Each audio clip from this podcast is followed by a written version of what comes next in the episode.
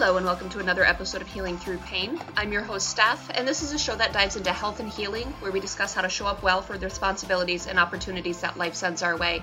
Today, we're going to talk about love languages, what they are, why they matter, and how we can best use them to show people we love them. Thanks so much for tuning in.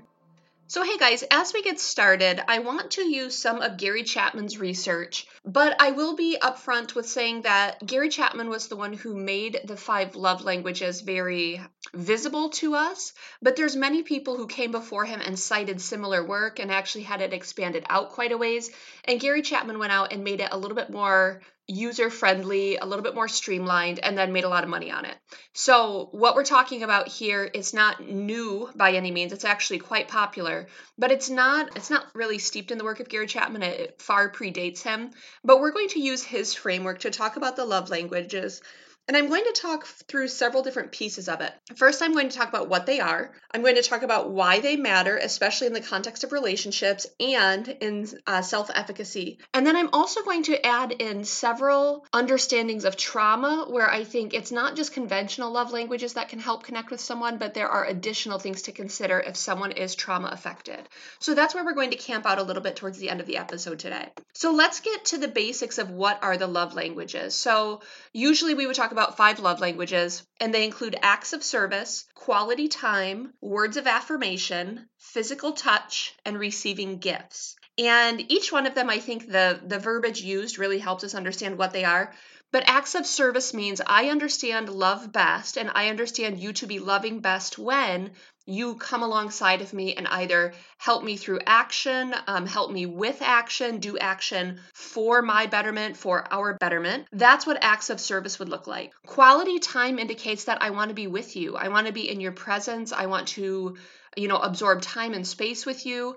And quality time actually is going to be different person to person. Like does quality time mean we sit in a room together and we can both be on our phones? Well for some people physical presence might be enough to meet them in that space for others though quality time might be uninterrupted phones are down, we're engaged in conversation, we're connecting in a more intimate space, you would have to speak to the person that you're trying to interact with and observe what quality time actually means for them. Words of affirmation, I want to give a distinction at the front end here because I was gently redirected by a friend when I was speaking to the fact that I believe I am great at complimenting people. And he said, Yes, but there's a difference between complimenting and affirming. And words of affirmation means who you are are is okay. And I can look at you and I can love you in the space that you're in, and you're okay. It doesn't mean I don't call you to task or invite you into spaces of doing better, but words of affirmation are going to give you sound reassurance that your very being is fine in my presence. It's safe in my presence.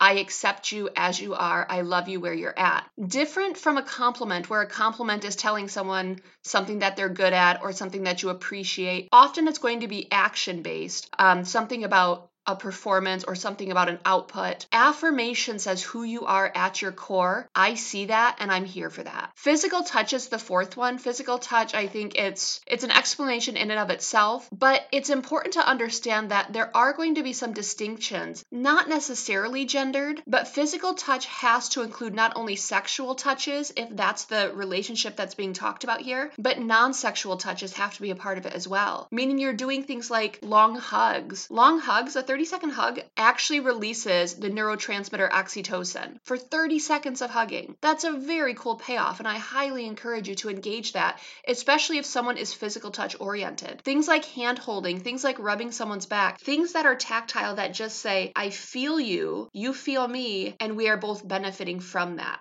and maybe the person giving isn't benefiting, but if they understand that the person receiving benefits well, then perhaps they're motivated to engage physical touch more. The last one is actually my personal love language.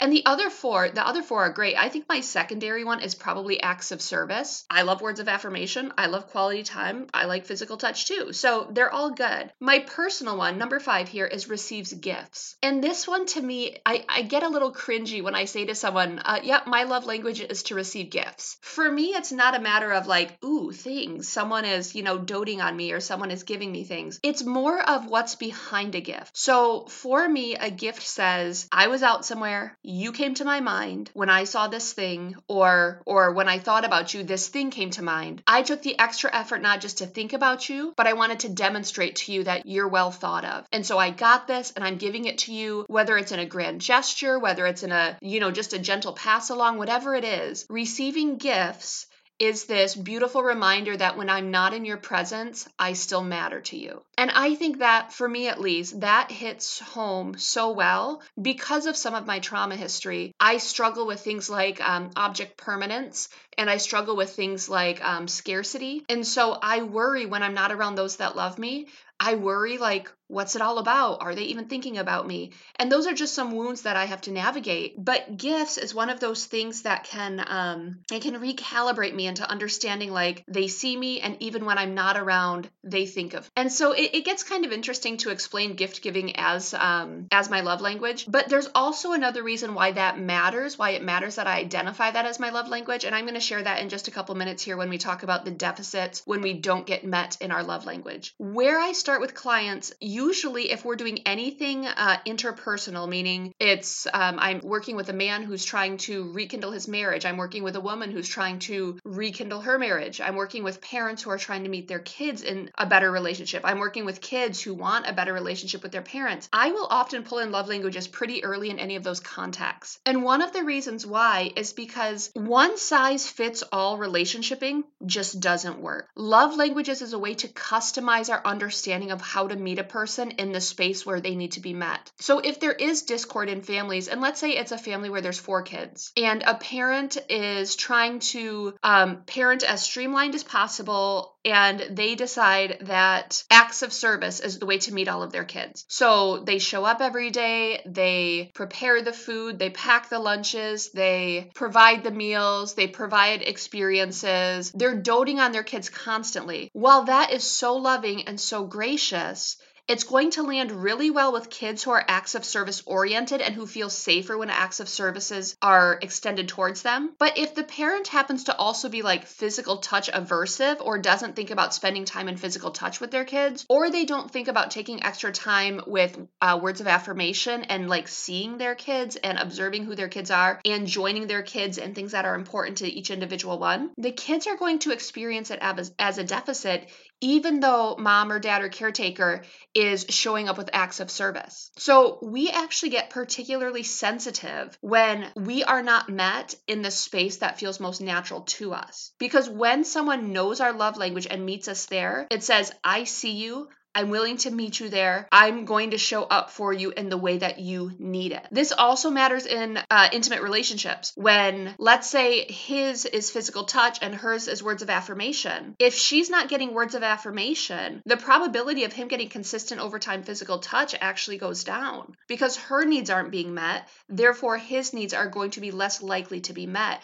And it's this vicious cycle of, okay, if I like physical touch and I assume my partner likes physical touch, I'm going to invest time and energy there. But what if I'm investing time and energy in a space where they don't actually thrive, where they don't actually receive love in this particular way? As a primary support for them personally. We have to think through that. Where we put our energy is very important when it's in the context of a relationship. And so put it in the spaces where it's going to yield the most benefit. Put it towards what you know is effective for your partner. Learn to love your partner in an individualized way, in a customized way, even if it's not the same way that you receive love. When we're learning to self advocate, I work with clients on trying to pinpoint what is their particular love language so that they can articulate that to those shows who they love.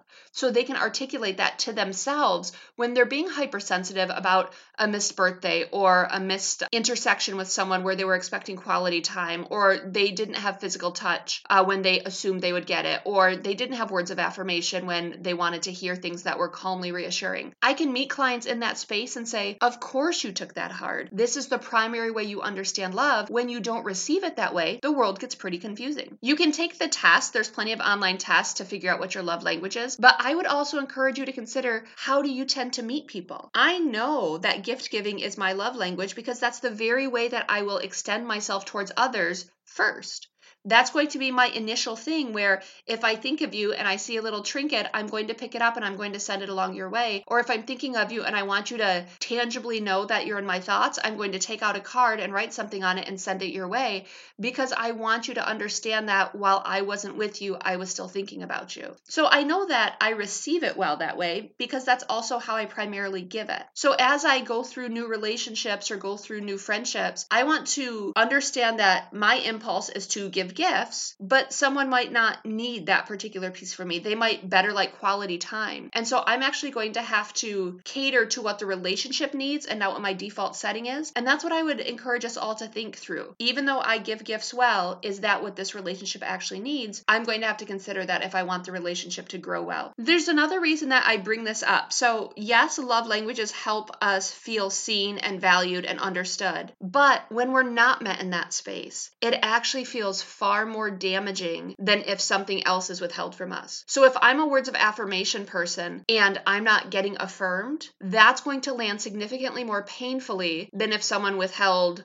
quality time for me. It's going to register more painfully if someone doesn't meet us in the space where we most need to be met. Now, I did see a quote that said there's a good chance that our love language actually comes from deficits that we experienced as a child. So perhaps there's wounding in one particular area and and we expect someone to love us well and to kind of help us heal in that area. I don't know how accurate that actually is. I do know in my own story that gift giving was something that I really struggled with in my upbringing and so I'm curious if this is a correct assertion but receiving gifts um, usually happens around birthdays, at least generally. And in my story, my birthday fell in the same week as the end of the school year almost every year. So it fell in with the big um, hullabaloo of school, and it didn't seem like there was a lot of space set aside to say, It's your birthday, let's take advantage of that, let's celebrate you. In, in the sequence of May and June, we have my dad's birthday, then we have Mother's Day, then we have my birthday, then we have Father's Day, then we have my mom's birthday. And in that time it's May and June, which is incredibly hectic, and we have the end of the school year. So if I if I can be candid with what I experienced, I experienced getting lost in the shuffle. So there's a very good chance that that's what I experience if and when someone today forgets my birthday or overlooks me on my birthday or doesn't kind of meet me in the space of celebrating me on that day. I I do get particularly sensitive because I've felt overlooked on that day quite often in my story. And so it's important for me to say to someone who is a partner of mine or who is part of my inner circle,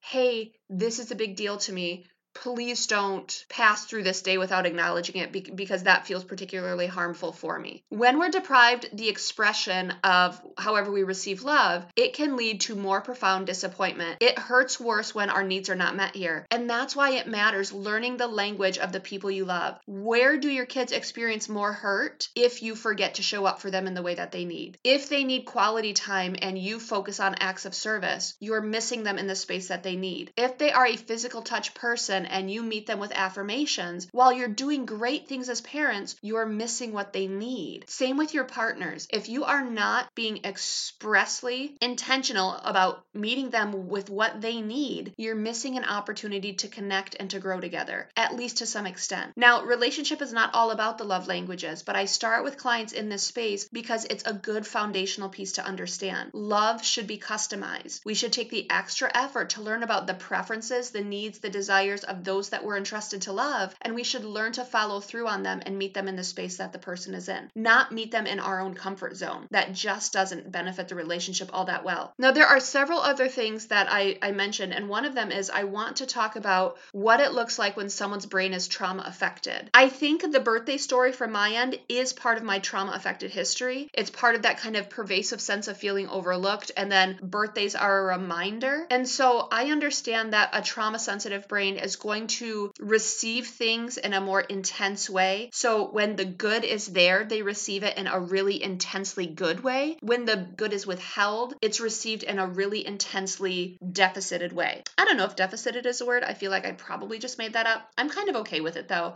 Those deficits will be louder for us when they are withheld. And I want to add in two languages that I do believe if we talk through many people who are trauma affected, they would also concur. If I said two, I meant three. There are three other others I would list. I think follow through and consistency is a primary love language of someone who's experienced trauma. People who say something and don't follow through on it, I believe we experience it as such a deficit emotionally because that reinforces our sense that the world is unsafe. The second love language I would add to a trauma brain is patience. Us being able to reconcile things over time at a process that works for us and people showing up with patience for that process, I think that is beautiful and restorative. And I think impatience is so damaging and it will devastate relationships if someone is supposed to move at their partner's pace. And then the third thing is I believe generous assumptions are imperative. So I believe that we have to give others the benefit of the doubt. When I'm hanging out with someone, I am socially awkward as all get out. I say things bluntly. I don't intend to, but it just comes out in a very kind of matter of fact way. When people assume that I'm ill intentioned in that, I clam up and I stop expressing myself because I can assure you my intentions are not nefarious. I do not say things that are malicious. I do not say things to cause harm. But if someone assumes the worst about what I'm saying or assumes the worst about me, I go into protective mode very quickly. So, giving the benefit of the doubt to someone with a trauma affected brain, that is a beautiful way to speak the language that they need to show up well in the relationship. We're already thinking the worst about ourselves, about the situation, about the world around around us. So, any grace and space you can create for generous assumptions, you will meet someone in a space far more lovingly. And if you are not giving generous assumptions, if you are assuming the worst, there's going to be huge deficits that show up relationally, or someone will go ahead and suppress their needs, or they will go ahead and suppress their voice because there's not space created to err on the side of grace. So, those are just some of the things I wanted to share today. If you are close with someone and you do not have any concept of love languages, I encourage you take the quiz with yourself yourself, take the quiz with them, start to communicate about what this might mean in your relationship, how you can meet one another better. If you are someone in trauma or someone who's experienced a history of trauma and you don't know how to communicate your experiences yet, use some of this language when you're discussing your needs with someone.